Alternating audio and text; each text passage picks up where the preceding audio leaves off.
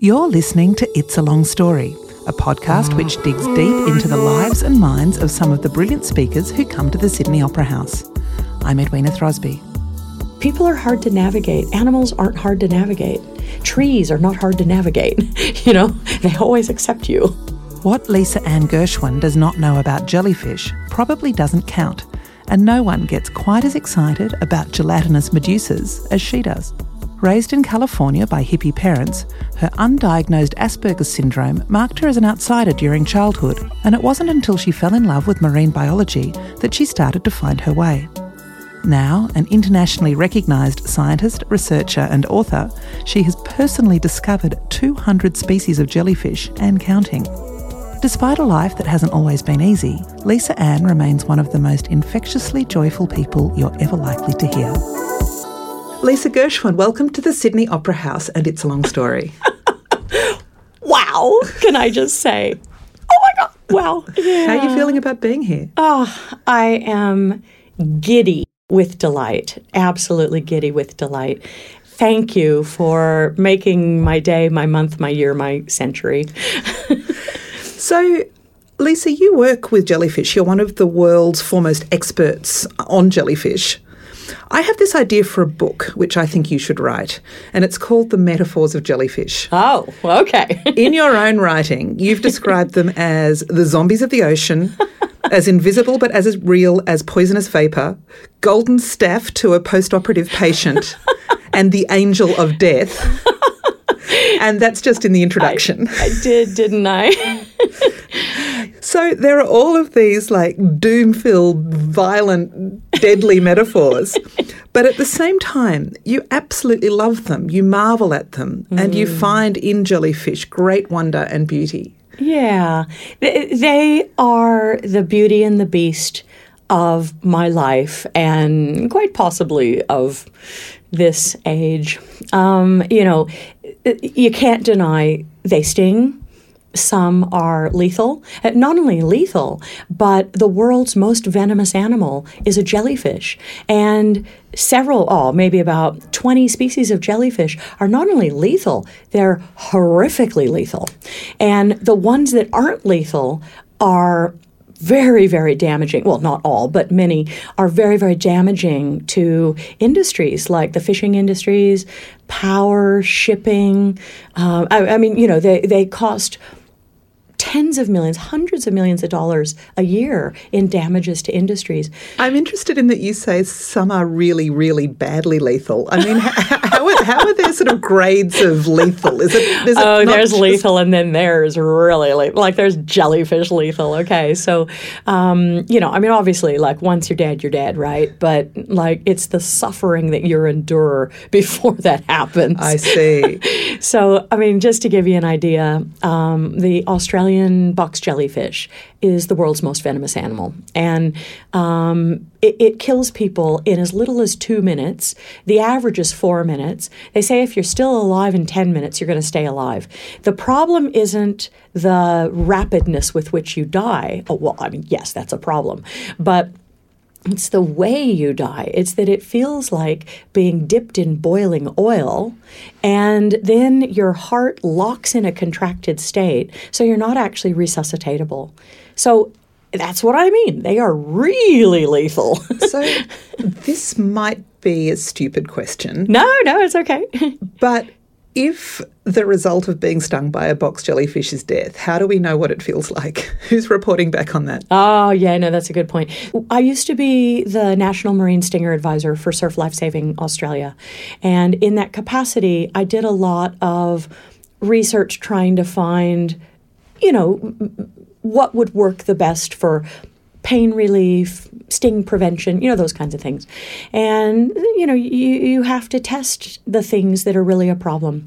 And so I would use small amounts of tentacle, uh, but I would sting myself to see does this product work? Wow, that is some job dedication. Oh, well, they're not lethal when you only use an inch of tentacle, but they do hurt an awful lot. And uh, I mean, I, I won't yeah, I, I won't beat around the bush. They hurt a lot.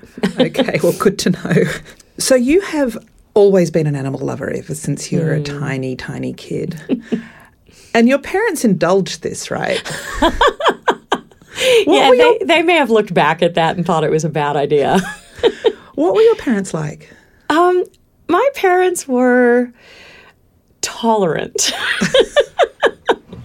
so, okay, let me paint a picture for you. So, um, I was born in Palm Springs in the desert, but at quite a young age, before I remember, um, we moved to Valley of Enchantment. That is not a real name. That is the real town that I grew up in. Hand to my heart, I actually grew up in Valley of Enchantment. So, um, my parents ran a head shop. It turns out a lot of Australians don't know what a head shop is. Um, it's a shop where they sell bongs and roach clips and things like that. Okay. so they were kind of hippies. Um, they were hippies. Well, I, yeah. And so I grew up, I mean, you know, what can I say? I grew up in a hippie household, right? They didn't do drugs. We didn't have alcohol in the house. We didn't have drugs in the house. I don't think they did it out of the house either. Um, but, you know, they made a living on it, you know. Valley of Enchantment was a really amazing place to grow up. You know, it was in the mountains. There were trees that smelled like vanilla. I kid you not, the Jeffrey pines smell like vanilla. And, you know, there were lizards and snakes and salamanders and frogs and crawdads and I mean you name it. There were just amazing weirdnesses of life that I could play with. And I had horses so you know I had wheels basically right? And you know I, I could get around and travel to places and explore and um, wow what a blast And you were given great freedom by your parents to roam around and explore. yeah I think they regretted that too Why did they regret it? Oh, well, you know, there was the every now and then where the police would call my parents and say, Do you have a daughter? you know, is she missing? I think we found her. right. Did you have brothers and sisters? Yeah, so I have two full sisters and a half sister.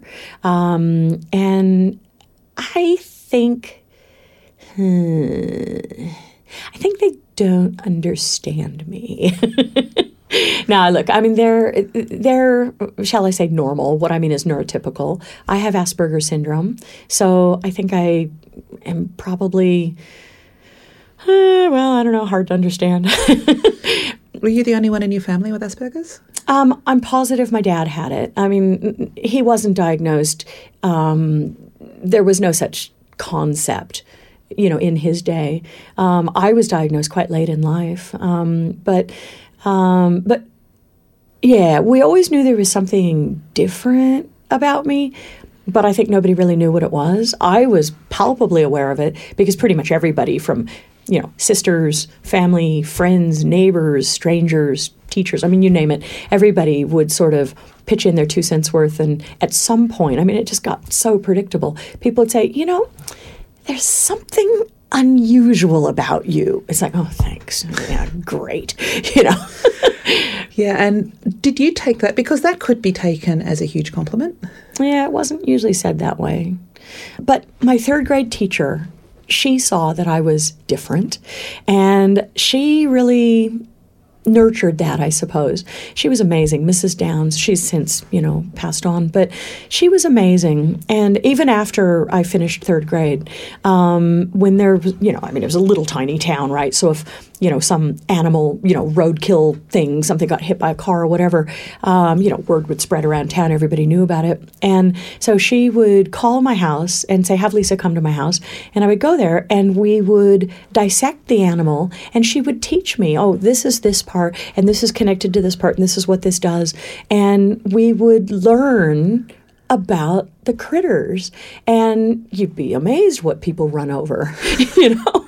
How amazing, though! What a wonderful Yeah. and and fortunate person for you to have encountered at that age. Oh, yeah, she was amazing. And so while I was in her third grade class, that's when I discovered marine biology, or marine invertebrates, actually. The rest of it, eh, you know, vertebrates. Fish, whatever. Fish. They're a minor phylum. Who cares about vertebrates? but you know, invertebrates, the weird things, the the the animals without backbones. You know, the the jellyfish, obviously, but you know, the the crabs, the prawns, the snails, the worms. You know, some of these things, the, the starfish. Oh my God, the starfish are so weird.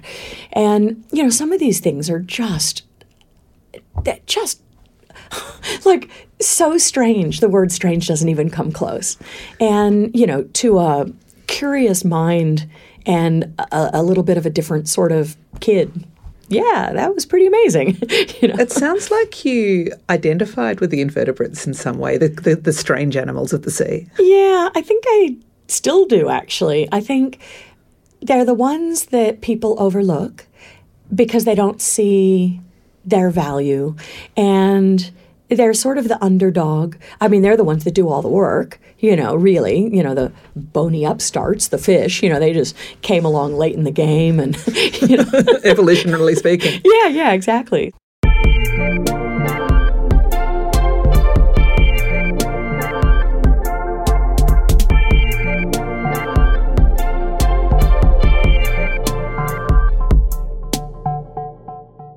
You said that you suspect that your father was undiagnosed Mm. with Asperger's. Did that give you and he a bond? Um, yes and no. We hated each other. Um, well, no, he hated me.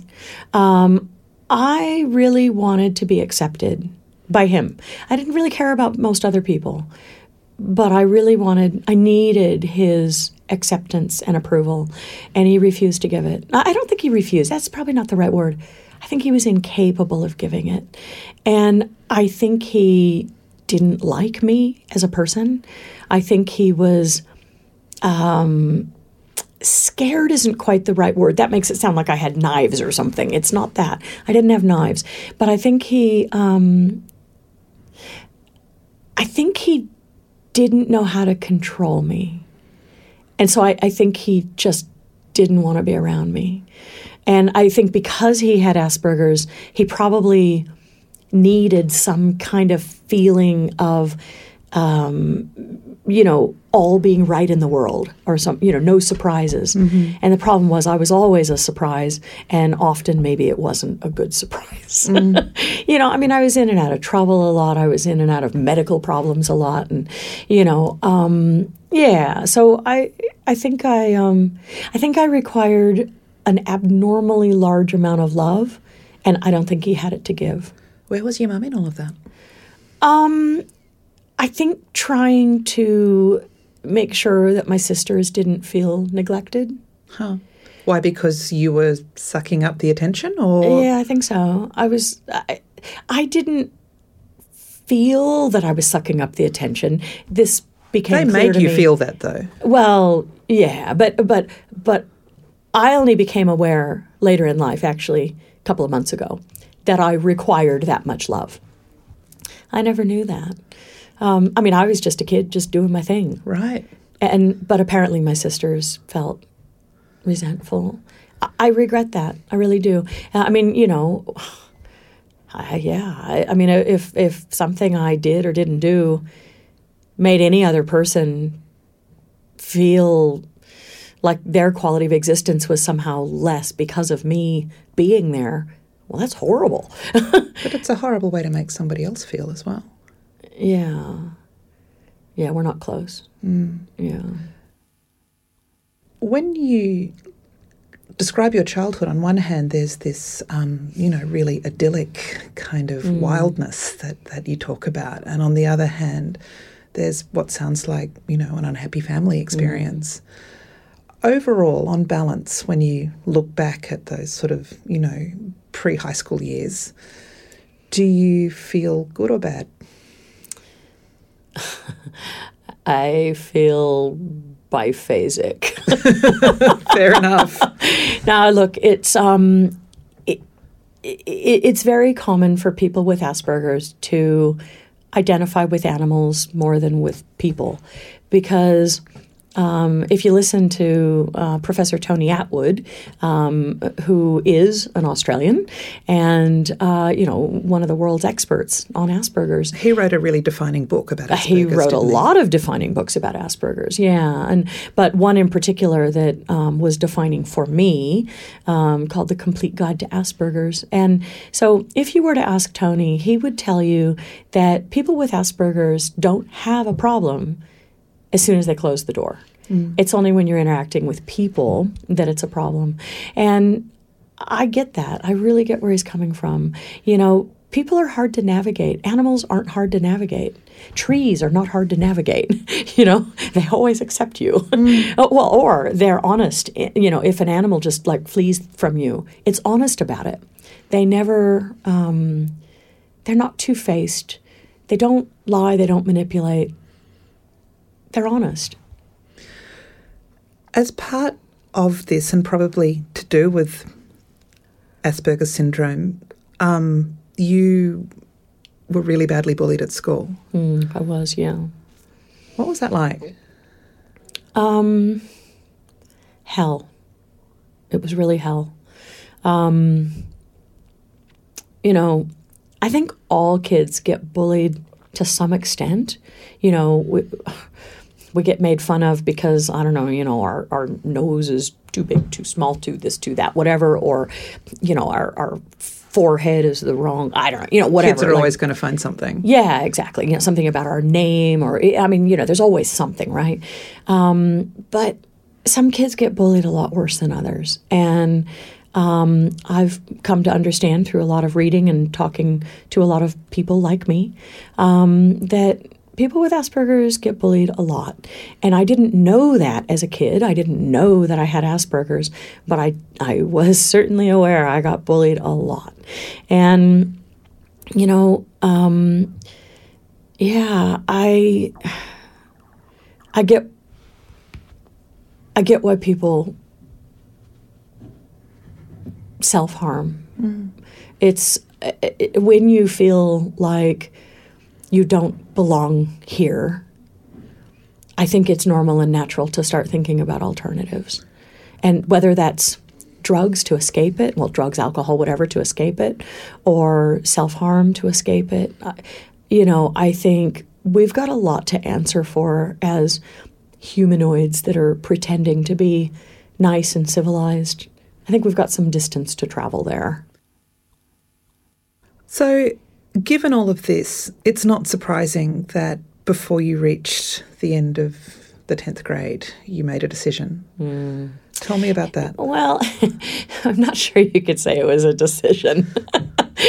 decision makes it so I, I dropped out of school without finishing 10th grade. And um, there was just a lot going on. And um, just wasn't into it. Hadn't been into it for a long time. Mm-hmm. I was a terrible student.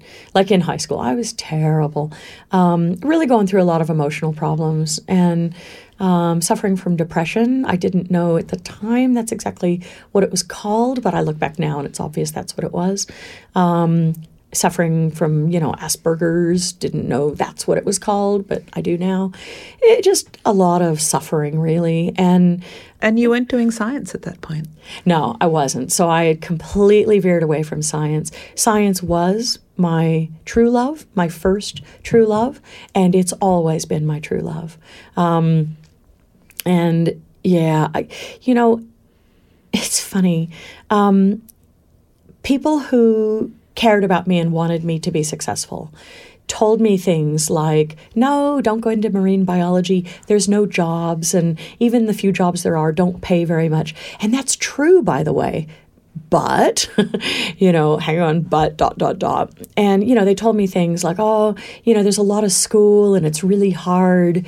The implication being you're not smart enough, mm. you're not going to make it, you don't have the dedication. You know, the but to all that is that if you really love it, it, it it's like people who want to go into music or acting or dance or, you know, if you really, really love it, you need it like food. You know, it, it nourishes the soul. And I think to go into something else, I speak from experience here, your soul dies. Nobody told me that.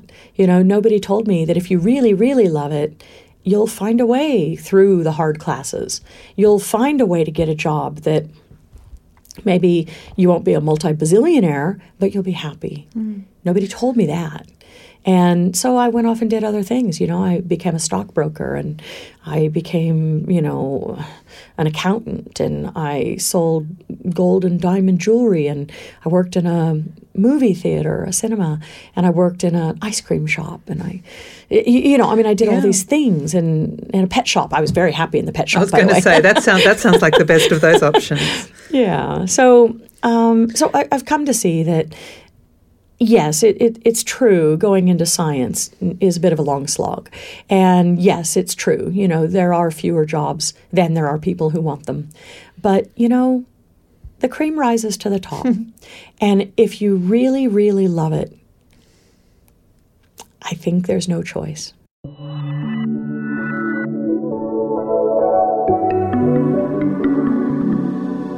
You did finally decide to follow your dream. I did. It was by accident. Again, I, I didn't see it coming.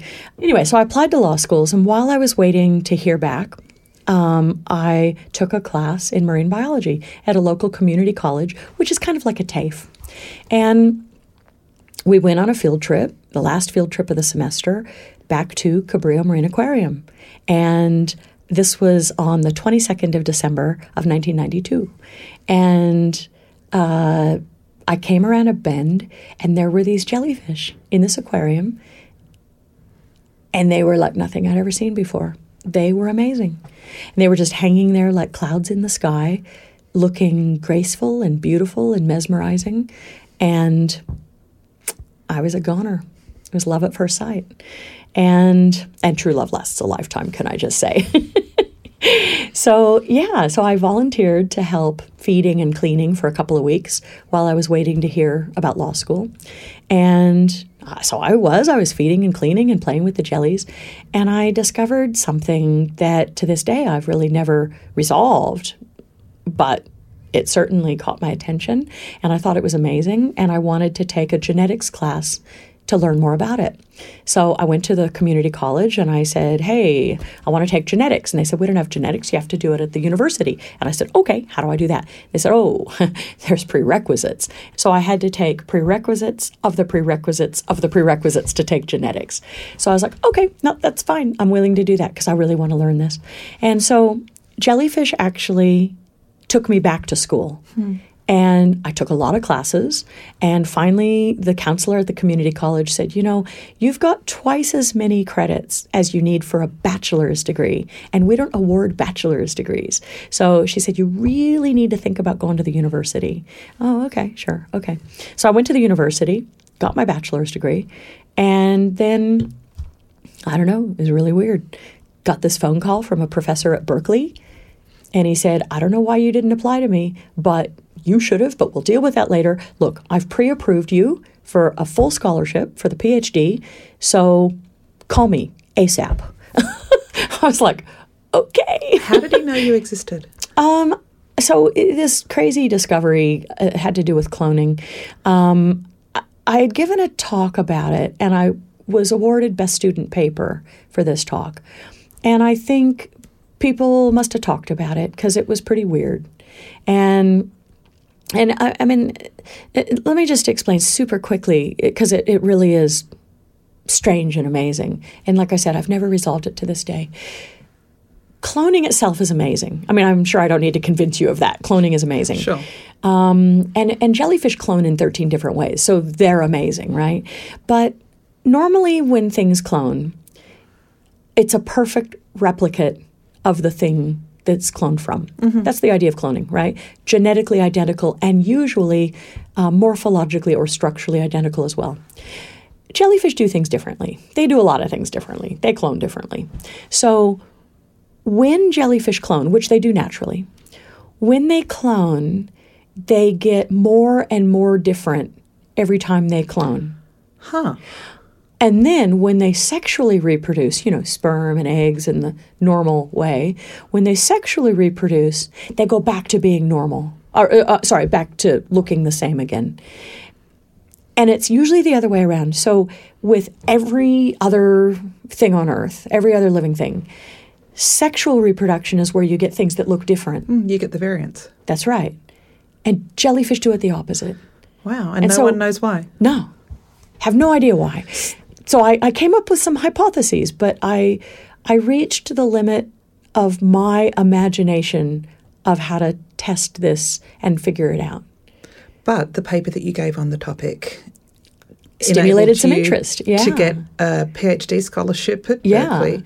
And then down the track, you came to Australia in the late 1990s as a Fulbright scholar. I right? did, and that was right on the heels of this. So, in my first year at Berkeley, um, I was awarded a Fulbright to come to Australia for a year, which obviously changed my life. You ended up completing your PhD at James Cook University in, I did, I did. Queensland.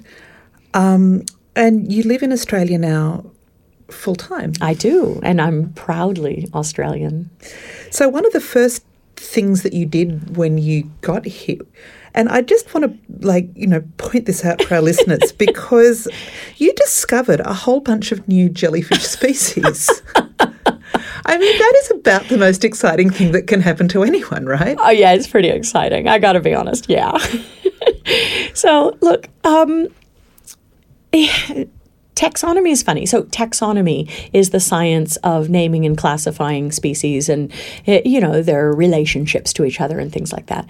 And um, you know, taxonomy is kind of, um, I suppose, the forgotten science, partly because a lot of people instinctively have the impression that we've discovered everything. Certainly, we must know everything. Oh my God, there's nothing further from the truth. We have barely scratched the surface. I mean, you know, I've got a colleague who's discovered 4,000 new species of sponges come on, you know. The, the, biodiversity that we have yet to discover is simply amazing. But it's not just the discovery of the species.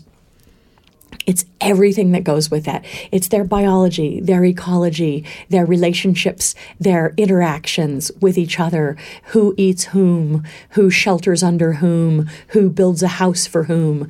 You know, it's it's the whole ecosystem that goes along with every single species.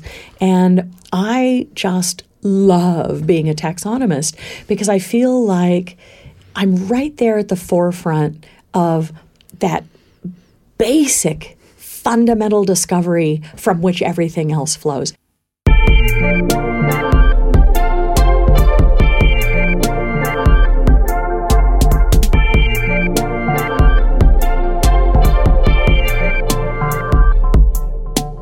This is such a career high for you, right? Um, you finished your PhD, you're doing all of this discovery, and then you get a really cool job. You get appointed natural sciences curator at the Queen Victoria Museum and Art Gallery in, in Launceston. Yes. This feels like it's going to be pretty sweet. It was the job of my dreams. It was absolutely, hands down, the job of my dreams. It was what I had worked all those years to get. Yes. And how, how, did, how did it go? Mm, it went badly, but I'm not legally allowed to talk about it. Oh, really? Okay. okay. Because y- without going into details, um, yeah. you were stood down in 2010. Um, there was stuff that happened, quite a controversy. Yes. Um, you were ultimately exonerated. Yes. Um, but while that was all playing out, that was a pretty bleak time. Yes, it was. Um, so with complete seriousness and no joking. I mean, I know, you know, some of the things we've been talking about, I've had a big grin on my face. This is not a grin. Um, I ended up living in a series of homeless shelters over a period of 18 months. Um, I would have been actually living under a hedge in City Park, you know, for a, a certain amount of that time, had it not been for some very very wonderful people, um, Tom and Tina McGlynn, um, who took me in. They were an older couple who had a nice, quiet life, and they pretty much didn't know me from a bar of soap. And can I just say, I didn't look too good on paper at that point. um, but, you know, I think they saw something in me and wanted to help, and they did, and they got me back on my feet. How did you meet them? Um, they had contacted me and said that they had read about some of the stuff going on. And they thought that there might be another side to it. And they wanted to hear my side. So they took me to lunch. and um, I still had their number in my phone, so I called them. And um, you called them when you were homeless. Mm, yeah. And I just said, Can I come and stay for the night until I can, you know, think? I said, I just can't think right now. And um, and I stayed for four and a half months. I mean, I, I frequently said I should probably leave, and they said, "Nonsense! You're not ready. You know, your feet aren't back under you yet. You know, we said we'd help. We're helping." So look, they um, they saved my life and that's you know they they helped me get my book. Uh, so i okay explanation. So while i was in the first homeless shelter i wrote a book. And um, they helped me have the confidence to submit it to a publisher and and get it accepted. And they helped me um, get a foot in the door at CSIRO, which gave me a chance. And um, hopefully I've been proving myself. What was it like being homeless? Um, look, it, it was not like I would have expected. Like I'd never thought it for a day in my life. I'd never thought about homelessness. You know, it, it just wasn't on my radar. I didn't think about what people were like or what I would be like in that circumstance. I just never thought of it. And I got there and the first shelter that I was in had a range of people. Some were dangerous, most were just like me. That is, something had happened and a bit of bad luck. Uh, one woman, her house burned down and she didn't have insurance. Uh, one man had broken up with his wife and they co owned the house and the business. Mm-hmm. And so all of a sudden he's out of work and home at the same time. Um, you know, one guy was suffering from schizophrenia. He was a lovely, lovely man, but finding it very hard to deal with things. Um, nice people, really nice people. And I kind of, um, for a long time, I, I didn't think of it as a homeless shelter. I thought of it as um, celebrity rehab. so, you know. It, what were you rehabilitating from? I don't know. Asperger's. life itself. No, I don't know. Uh, look, it was um no, nah, it was just what I called it in my own mind so that I didn't have to really think about the gravity of the situation. Because yeah. uh, I mean the reality is nobody would choose homelessness. It's um you know, even if you're in celebrity rehab, it's still rough. You know. I was really lucky. I had the book. It was my escape. Mm. And it just happened to be an escape that had a purpose and it was productive. But Stung is, I think, a really wonderful book. Aw, you just made my heart go all melty. you write about jellyfish in the book that, and I'm quoting you here, they're an indicator that something is out of balance. They're the canaries in the coal mine, except whereas a canary dies when something's wrong, jellyfish flourish mm. when hmm. something's wrong. What can jellyfish teach us about the health of the ocean? They serve several uh, uh, roles, I suppose. One is yes, they are a canary in the coal mine that says, hey, hey, hey, something's wrong here. Something's out of balance. Hey, look at me. Um, but they're also often the driver of things becoming worse. But they're also the inheritor of when things go bad they're sort of that alternative stable state. So jellyfish bloom or you know become swarms as a natural part of their life cycle. But there are natural swarms or natural blooms and then there's very unnatural blooms. And there's no real dividing line between those. The blooms present the same whether regardless of their causes.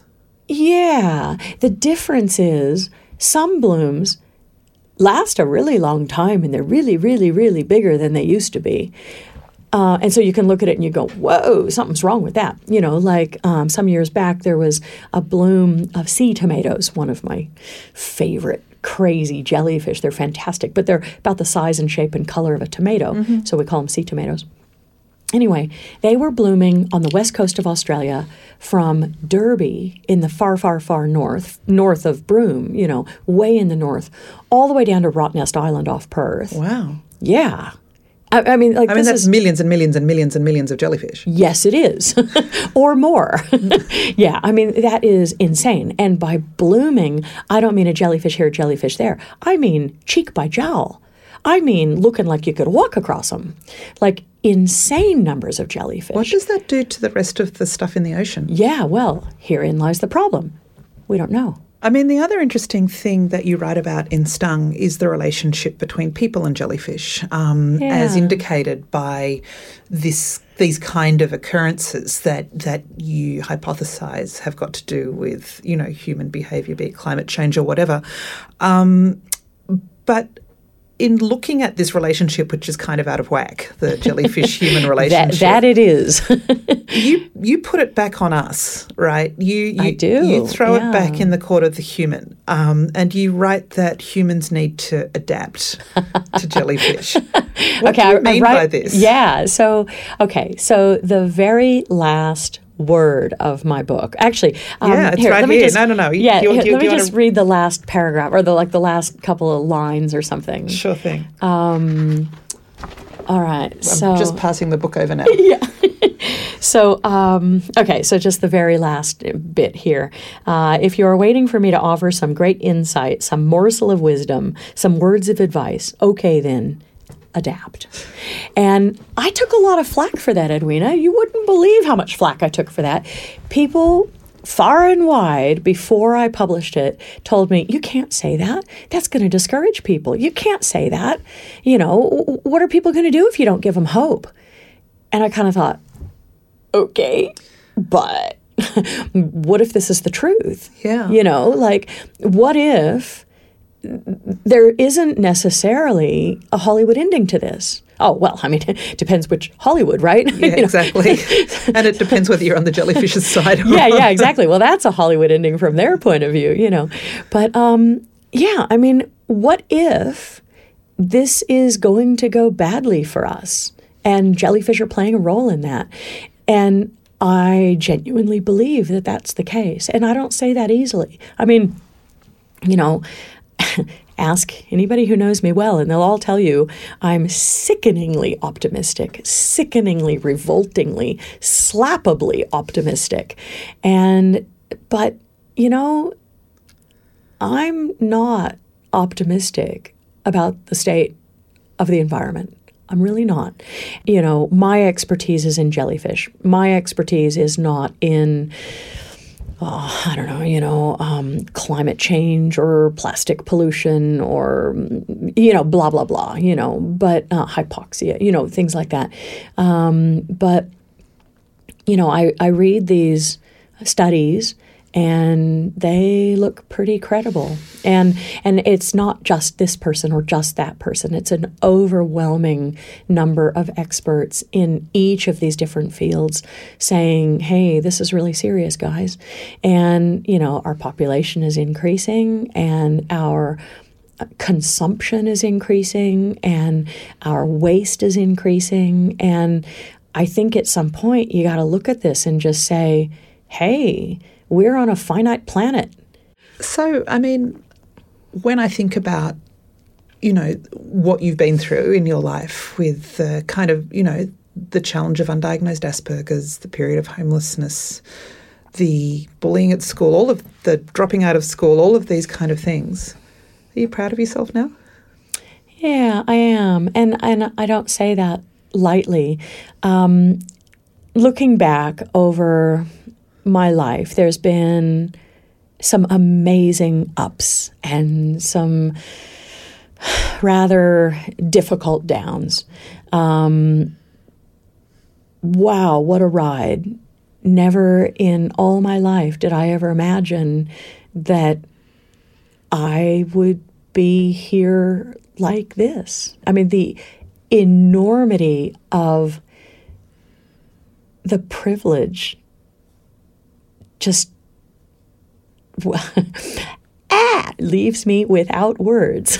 well, you've gotten here all by yourself with hard work and talent and a love of jellyfish. Lisa Gershwin, it's been such a pleasure talking to you. Thank you so much for coming today. Thank you for having me, Edwina. You've been amazing.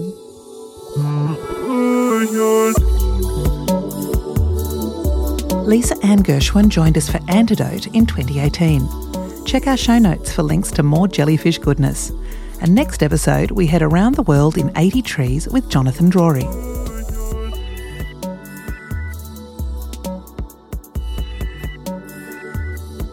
It's a Long Story is produced out of the Sydney Opera House Talks and Ideas program. We're produced and edited by Susie Anderson, recorded by Joshua Craig and John Gardner, mastering and additional editing by Riley Edwards. Our theme music is composed by Rainbow Chan, with research by Ellen O'Brien and Rachel Power. Thanks to Jacqueline Booten, Fleur Mitchell, and Nerida Ross. I'm your host, Edwina Throsby, and I'll catch you next time.